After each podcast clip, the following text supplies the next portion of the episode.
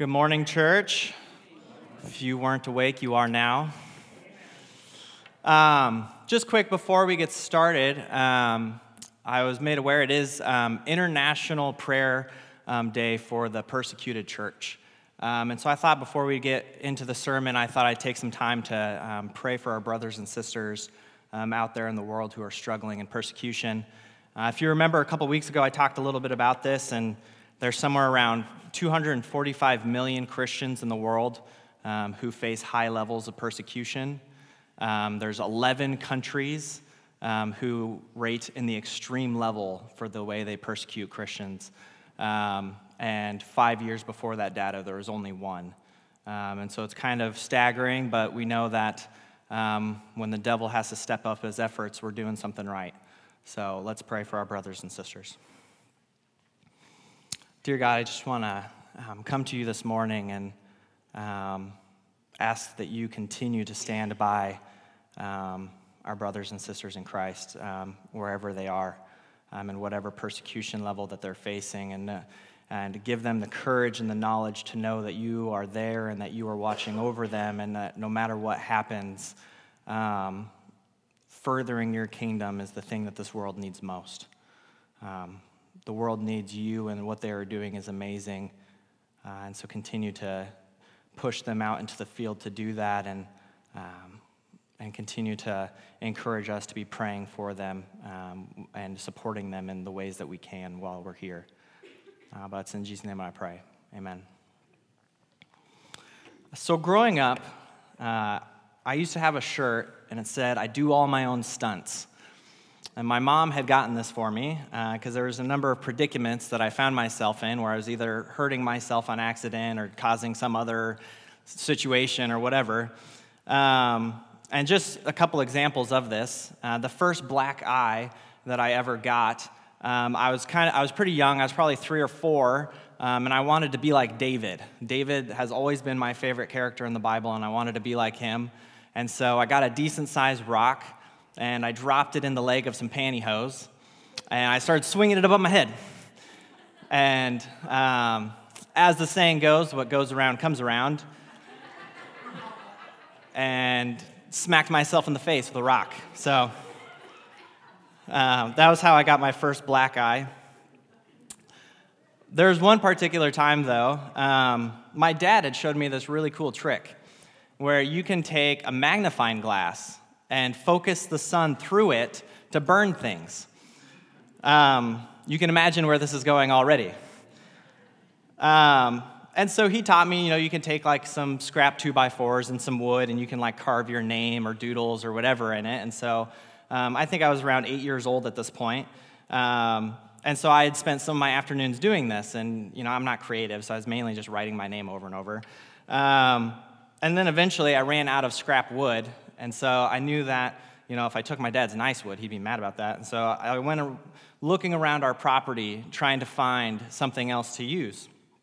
Well, I came across some cardboard. And in my mind, I'm like, well, that should work the exact, the exact same, right? I mean, it, you can burn holes in it and it should be good. And so, you know, I grabbed this cardboard and I brought it back to the, um, the yard by our house. And, you know, I, so I got my magnifying glass and I'm like trying to spell my name. And then all of a sudden, there's this little bitty flame that pops up. I'm like, well, that's weird. The wood doesn't do that. Uh, and so naturally, I mean, it was about the size of a candle flame. So I was like, well, I'll just blow it out. And so I blow on it, and it gets bigger. well, this is an issue. I just, I must not be blowing hard enough. So I blow harder. And then before you know it, I'm sitting on this piece of cardboard that's engulfed in flames. But naturally, I, I, I, knew exactly what to do at this point. So I got up and I ran into the house yelling for my mom. and so she came out, and we were um, luckily able to get the fire put out um, before it did too much damage. Um, I did leave a nice big burn spot in our yard. Um, and then, of course, I tried to cover it up before my dad got home. Because, you know, for whatever reason, I didn't think my mom was going to tell him but, and so in the end, I wasn't allowed to play with magnifying glasses anymore. But fire is kind of a funny thing. Um, you know, sparks and flames, they don't seem that bad until you're watching the news of like California, where millions of acres of forest fires um, and houses are just being wiped off the face of the planet. Um, and so this morning in, in the book of James, we'll be looking at the idea of how do we tame fire. But we're going to be looking at a very specific type of fire. And this is the fire that is, that is the words coming out of our mouth. And so, if you would, uh, turn with me to the book of James. We'll be in chapter 3 and be looking at verses 1 through 12. James chapter 3, verses 1 through 12. I'll give you a second to turn there. It makes the pastor happy just being able to stand here and hear all the, fla- the pages flip. Yes.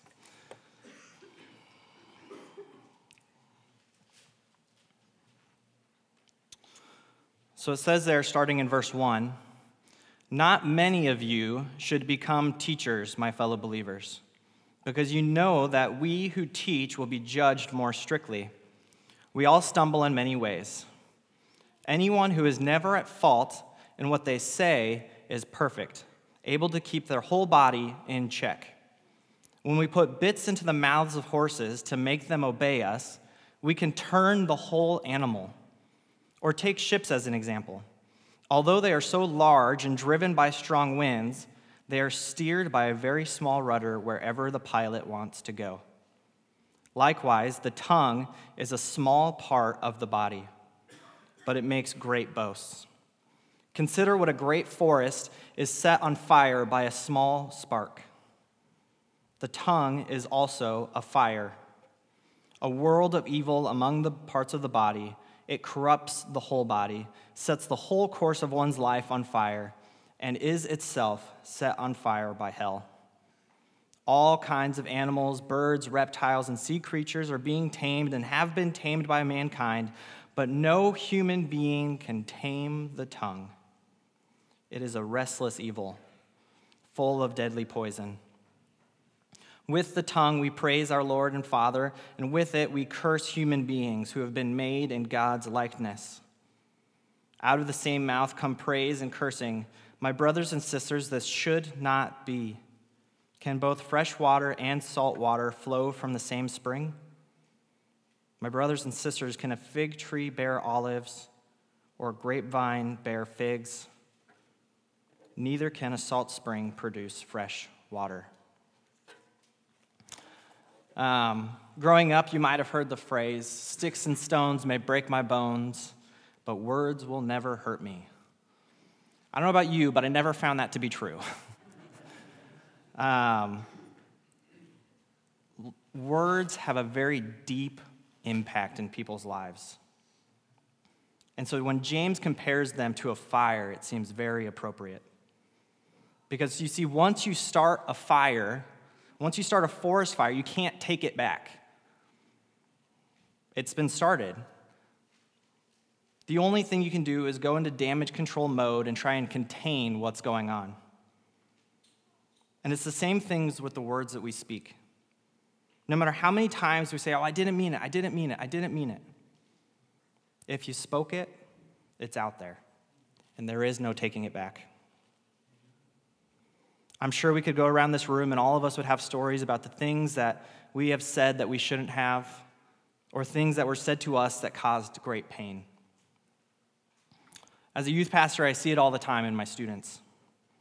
The effects of someone putting them down, whether it's a classmate, a friend, a teacher, a parent, words spoken that become the root of insecurities that will last a lifetime.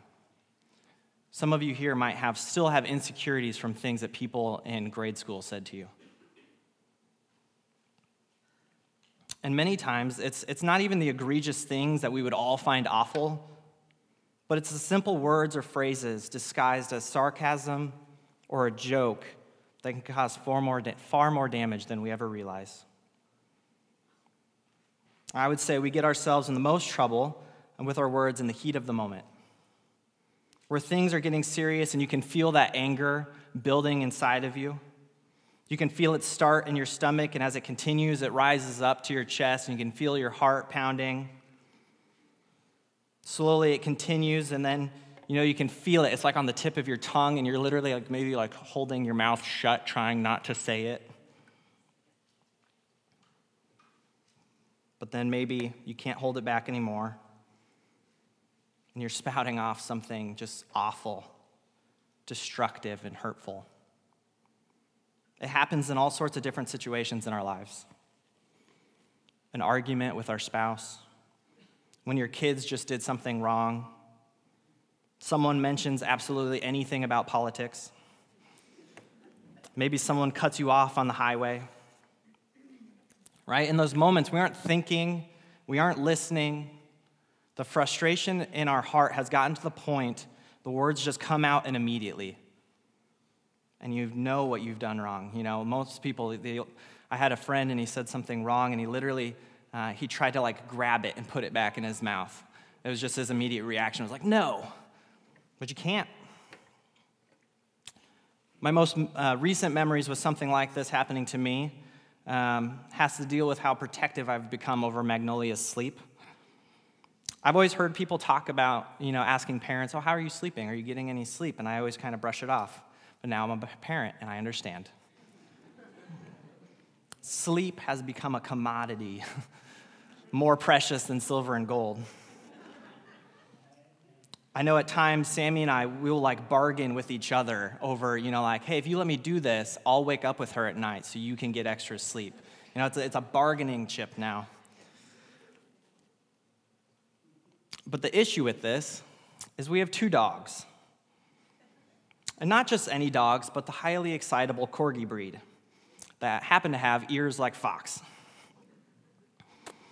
Now, even though they don't stand more than two feet off the ground, um, they find it extremely important to protect us the best way they know how, and that's by barking their little heads off. Drives me nuts. And so for a while, you know, Magnolia would be in our room sleeping in her bassinet. You know, it'd be two, three in the morning, all is calm and peaceful. Um, Sammy and I are getting some much needed sleep. All you can hear is the gentle sound of rain coming from the noise machine. And then out of nowhere, it's like the world is coming to the end. As a squirrel sneezed like two blocks away, and our dogs find it that they need to like have a competition to see who can bark the loudest. In those moments, as I hear Magnolia scream in terror, that boiling point, it's not like it's just a slow process. It's wah! And I'm just like screaming at our dogs. you know, and it's two in the morning, and so like what I'm saying doesn't even make sense, but I'm, you know, I'm yelling at them, just screaming my heart out because I'm exhausted and the anger in my heart has just come out. And the Bible um, kind of explains why we do this in these situations. Uh, in the book of Luke, chapter 6, verses 43 and 45, it says, No good tree bears bad fruit, nor does a bad tree bear good fruit. Each tree is recognized by its own fruit. People do not pick figs from thorn bushes or grapes from briars. A good man brings good things out of the good stored up in his heart, and an evil man brings evil things out of the evil stored up in his heart. For the mouth speaks of what the heart is full of. For the mouth speaks what the heart is full of.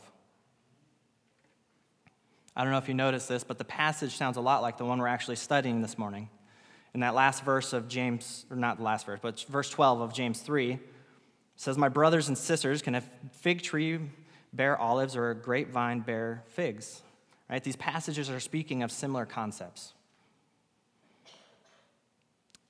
And this is why what we learned last week um, is so important because our tongue is merely an overflowing of what's inside of us. And so, as Mike talked about last week, a true faith is one that is practiced. To be is to do. So, if you want a way to measure whether you're producing good fruit or bad fruit, then just think back to what you say in frustrating circumstances. Is what you are saying congruent with the fruits of the Spirit? Is it coming from a place of love, joy, peace, patience, kindness, goodness, faithfulness, gentleness, and self control? Think back to that last argument you had with your spouse, the last time you chewed out your child, the last time you debated politics with someone, or the last time someone cut you off. Did the words flowing out of your mouth contain love, joy, peace, patience, kindness, goodness, gentleness, faithfulness, and self control? Because if not, then according to this passage in Luke, you know whether you are storing good things or evil things in your heart. What I find to be one of the hardest things with the progress of time today is how easy it has gotten to let these evil thoughts flow um, from your heart and out of your mouth. Um, in the world of the internet, you can tear someone down without even having to open your mouth. We now live in a world where one of the biggest issues that schools are facing is cyberbullying, where bullies don't even have to say something to someone's face anymore, but can cower behind their phone or computer screen and say the most terrible things about people. And this is causing great issues for the younger generation, because at least it used to be, you know, you got out of school and you could go home and you could get away from it for a little while. But now, as long as these um, teenagers and young kids are tethered technology, um, then bullies can reach them wherever they're at. Now, understand, I'm not saying that technology itself is inherently evil. It's not. Technology on its own is nothing. But it's when it's in the hands of evil people with evil thoughts stored in their heart that it becomes dangerous and it becomes destructive, just like the words we speak to someone. If you've spent any time on social media, then you've probably witnessed how mean people can be online. You've probably seen the rants or the passive comments, the postings online, the sendings of emails or text messages. All these things are no different than if we were to physically speak to a person. And so, as we look at how do we tame these words of fire that come out of our mouth, this is part of it. We have to look at how we use technology and how we speak through technology. Because the false courage of being able to say destructive things without having to do it in person is misleading because the damage is the same. Overall, the example for why James is writing this section is the need for teachers to be careful how they use their words. The reason James uses that example is because another way that we can use words to hurt people is with Scripture itself. Just because we are using Scripture does not mean we are saying the right thing. That sounds counterintuitive, but hear me out. If you think back to the very beginning of Jesus' ministry, we see him out in the wilderness and he's being tempted by the devil. During the second temptation, what do we see the devil do? He quotes scripture. Last week, Mike talked about how even the demons believe and tremble at God. And this week, we can see that even Satan himself can twist scripture to try and confuse people.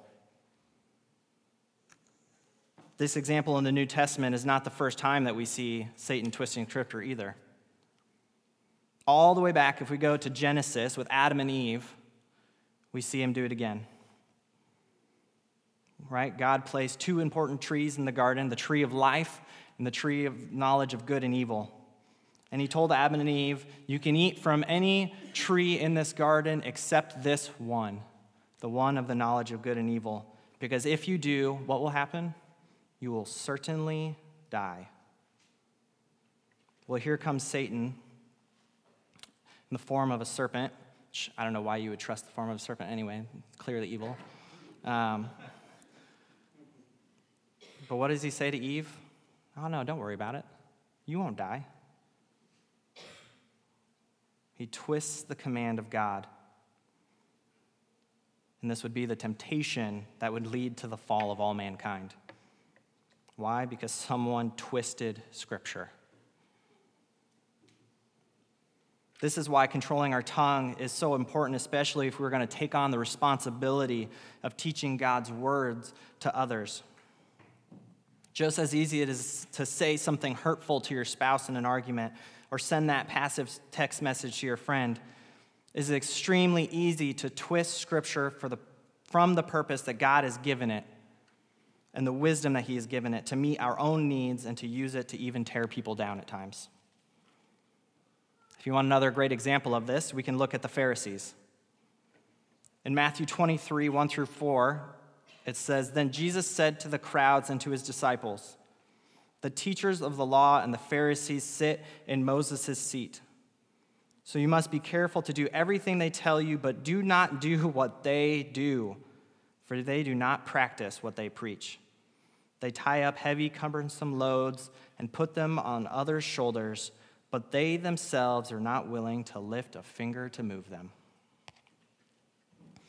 You see, the Pharisees were these people, and they usually only followed the laws that um, had some effect on how you looked on the outside. You know, whatever you could do to make yourself look good, that's why you see later um, Jesus says, you know, don't fast like they do because they make their faces look gaunt and they want people to see that they're following this law. But on, on all reality, they aren't following the full weight of it. But at the same time, they were taking that full weight of the law and dropping it on other people and saying, why can't you be good as I am? They try to make themselves look righteous and upright. And because of this, Jesus called them whitewashed tombs. Might look good on the outside, but it's dead on the inside. Teaching is a sign of authority and wisdom. Back in the time of, of James and the, when he was writing this, teachers held great respect in Jewish communities. And because of this, um, if it would have came out that they were twisting scripture for their own purposes, it would have been extremely shameful for them. And so, this is why the Pharisees hated Jesus, because he exposed them all the time for what they truly were. And so, if we are going to bear the responsibility of teaching others on any level, whether preaching, leading a life group, communion meditation, Sunday school, teaching at Encounter or Slam or Children's Church, or even if we're going to take on the responsibility of personally discipling someone, then understand you are probably viewed as having authority and wisdom. And with that comes a responsibility to teach truth and not your truth, but God's truth. Because the words you speak in teaching are important and should be deliberate adhering to the truth of Scripture, and not used for your own purposes or to tear down others in shame and guilt. Overall, the taming of our tongue is a serious task. And it's one that James clearly points out that we cannot do on our own. The strength we need does not come from ourselves, but from God. It comes through our faith and relationship in Him. And so before we end today, since we looked at all the different ways that words can be dangerous, whether it's us speaking them out of the hate and evil in our heart that we have stored there, or whether it's through the passive use of technology, or whether it's through using scripture to hold people down, there's another side to this, and that's the life giving words that God has given us. And so I'd like to look at how God has brought life into this world through his words. And so, if we look at Genesis again, even before Adam and Eve, God was busy creating the entire universe. And one of the spectacular things about this is how he did it. And God said, Let there be light, and there was light. The ground you stand on is there because God spoke it to be. The things that we get to enjoy from the mountains to the seas to the miles and miles of farmland that provide food for us are there because God's words bring life and not destruction. In a similar fashion, another aspect of God's word that brings life and not destruction is through the message of the gospel. Unlike what the Pharisees tried to do with Scripture, it's not there to hold us down, but to lift us up and set us free. That, the, that through this word we learn of the life of our Savior and what He did to save us from our own doom. You see, when we speak from our own wisdom and from our own accord, just like James says, the tongue is a fire, a world of evil among the parts of the body. But God has not made it where you have to rely on your own tongue, but has given us a way that we may speak to people just like God has done for us. And I think very purposely, the imagery that is used to describe this uh, is a flaming tongue. In Acts 2, we see this event of Pentecost. It says, When the day of Pentecost came there in Acts 2, they were all together in one place. Suddenly, the sound of like a blowing of a violent wind came from heaven and filled the whole house they were sitting. They saw what seemed to be tongues of fire that separated and came to rest on each of them, and all of them were filled with the Holy Spirit and began to speak in other tongues as the Spirit enabled them. Shortly after this, Peter would walk out and he would, filled by the Holy Spirit, would give the first sermon based on the life of Christ. How do we tame our tongue? It comes through our relationship with God. It is when we are connected to the true vine that provides life that we bear good fruit. If we store those good things in our hearts instead of the evil things that this world wants you to, then the result will be an overflow that brings life instead of destruction to those around you. And you'll be able to see and measure this by lining them up with, with the fruits that are common with the Spirit of God. Are the things that you are saying, are they loving? Are they joyful? Do they promote peace? Are they kind, good? Do they promote faithfulness? Are they gentle? Do they come from a place of self control? Could you imagine in these situations that are frustrating and a lot of times that anger builds up inside of us uh, if we did the opposite? Where instead of spouting off these awful words that are harmful and destructive, that you feel this overwhelming need inside of you of love, boiling to a point where you can't do anything but speak life giving words to those around you. What would our marriages look like? Our relationships with our children, our families, our friends, our coworkers, our bosses, or all the other random people? that we meet in a day if all we could do was speak life instead of destruction. Our world is at a point where it's hard to imagine it ever being like this. But as Christians, when we come to this place as a church body, we gather together as brothers and sisters in Christ Jesus, that's what it should be like to be a light to our communities where they can see the beauty of what God gives us and offers them. This morning, I ask you take a look at the things that come out of your mouth. What does it reflect is in your heart? Will you pray with me? Dear God, I thank you so much um, that we don't have to rely on our own words. That you have given us words to speak and you have given us uh, your spirit to be inside of us to help uh, speak through us and, and to show us how to give life to people instead of destruction. So that the words that come out of our mouth are not of the type of fire that brings destruction, but the type of fire that brings light.